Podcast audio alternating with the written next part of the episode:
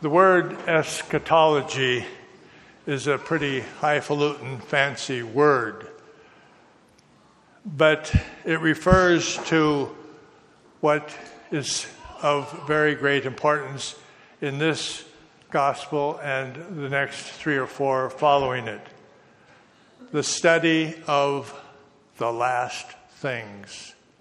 The last things, of course, are in order death, final judgment, and the destiny of each and every person that has come into this world and has gone out of this world to spend his or her eternity either up or down, either in heaven or the opposite place. And the methodology used by the church in uh, this particular time of the year is to present to us for our reflection and consideration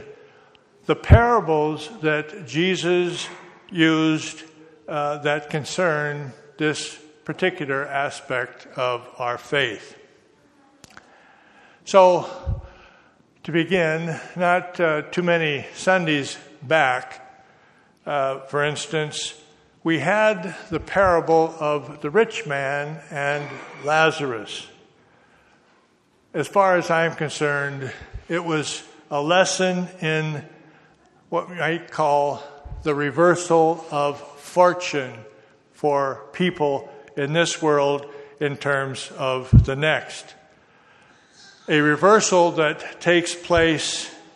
in the parable between the well to do rich man uh, and the desperately poor Lazarus. And in the parable, the reward that Lazarus receives is eternal happiness, while the punishment, if you will, or the lack of a reward for the rich man is exactly the opposite. Now, just last week, uh, we had the parable of the widow, the persistent widow, who simply could not get justice because the judge that was expected to give it to her was a corrupt judge. But she is promised by Jesus to receive, in effect, full and immediate justice right after she dies and appears before the tribunal of God in heaven. And the parable of this week uh, is a parable that contrasts those who are convinced of their own righteousness but tend to look down upon everyone else. Now, just by way of almost uh, a uh, an, uh, distraction, I would have to say out loud that unless I am mistaken, I don't think since I've been a priest, it's been quite a few years now, I have ever noticed as much evidence of the kind of thinking that seems to be the kind of thinking Jesus condemns. Uh, and the thinking seems to be so commonplace that it seems to be a very rare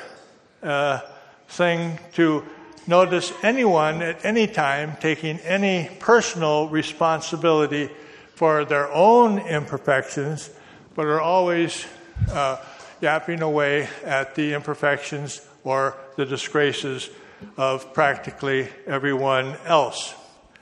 Now, you know, one can get a little bit carried away with making judgments like that so I would just say it this way uh, well off people,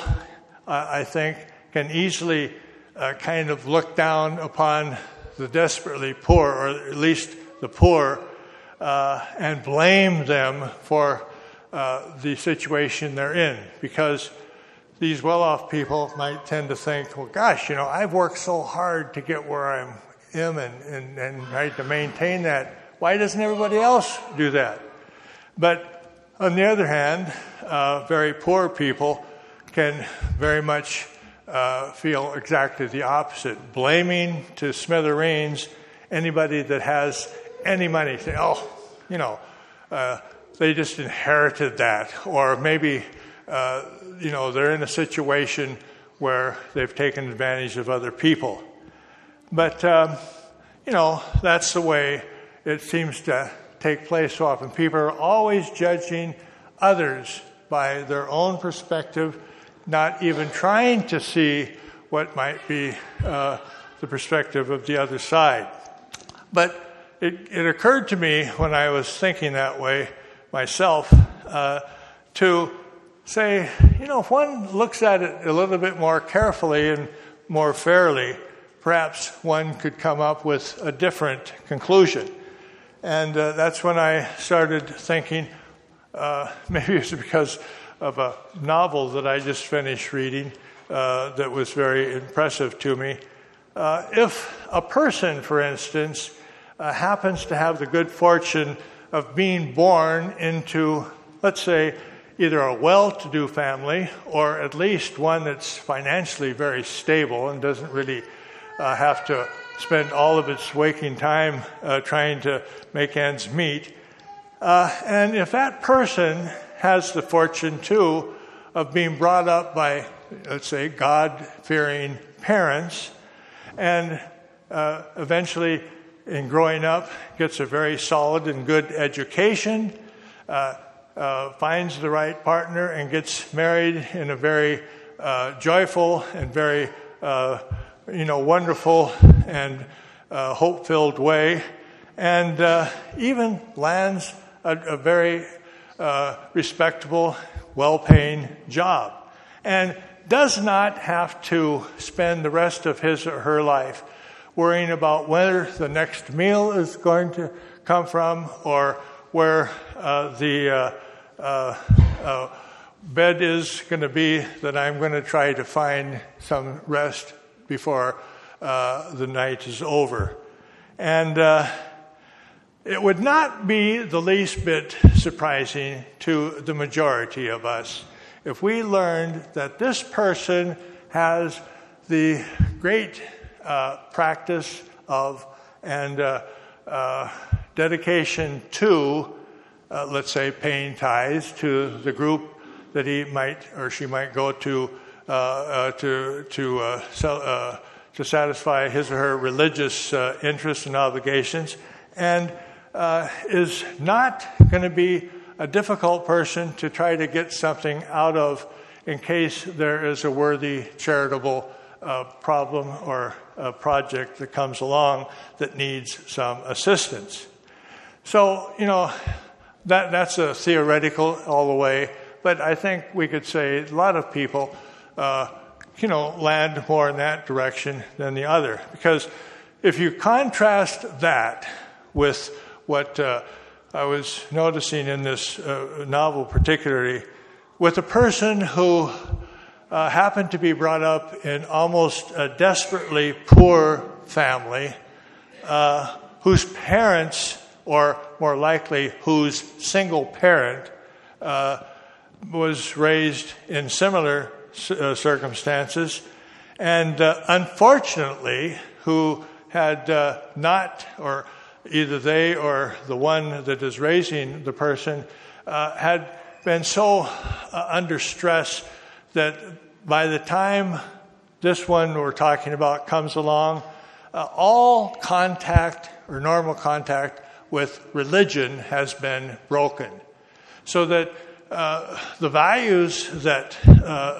might be shared in that family uh, could could be uh, at best uh, almost like a miraculous uh, way of saying, well, let's be patient, let's trust, and so forth, because it would just be a constant uh, battle to make it through life. And let's just add, for the sake of argument, uh, something like a cycle of addiction that has already come into the family and uh,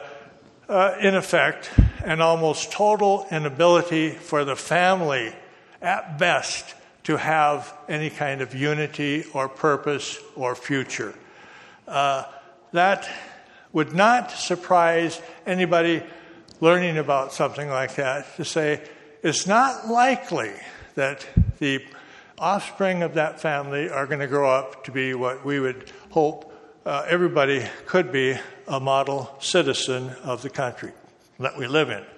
So, the point that I'm getting to is uh, how a person is raised is going to have one heck of a lot of impact on how that person turns out to be, even for the rest of his or her life. And uh,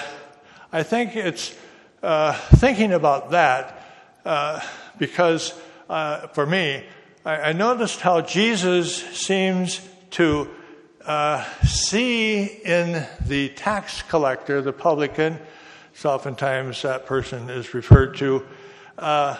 who, because of the circumstances of the way the taxes in those days were collected, the tax collector could take home uh, the money to feed his or her family with only if he overcharged his clients. Because all clients, every single person, uh, were already being uh, asked to pay exorbitant and overcharged taxes, but it was the people that were leading the whole show that were getting the proceeds mostly, and uh, the poor people practically. So I'm not going to get uh, political about that. I'm just going to say uh, that uh, a person tends to do what he or she has to do under pressure in order to make sure at least the children of the family have something to eat and a place to put their head at night. Uh, so he, uh, I'm saying, the tax collector probably knew uh, that his way of doing things wasn't the best way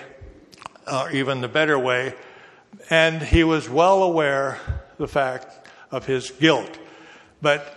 for his uh, sake, and because Jesus himself notices, at least he admitted it and said, Well, life is tough, and, and I must say, sometimes I take advantage of a situation for my my good and for the good of my family. So the bottom line of my reflection on, you know, this kind of thing is uh, just simply to say over and over and over again, uh, don't spend your whole life judging everybody else. Uh, start noticing your own imperfections. You don't have to go out, you know, big dramatic way and say, oh, I'm a terrible sinner and I don't deserve any. Just say, well, I'm not uh, too much better than uh, a lot of other people, and I'm certainly only better than some because I've had better examples to follow or better uh, uh situations to live in. So if we have the grace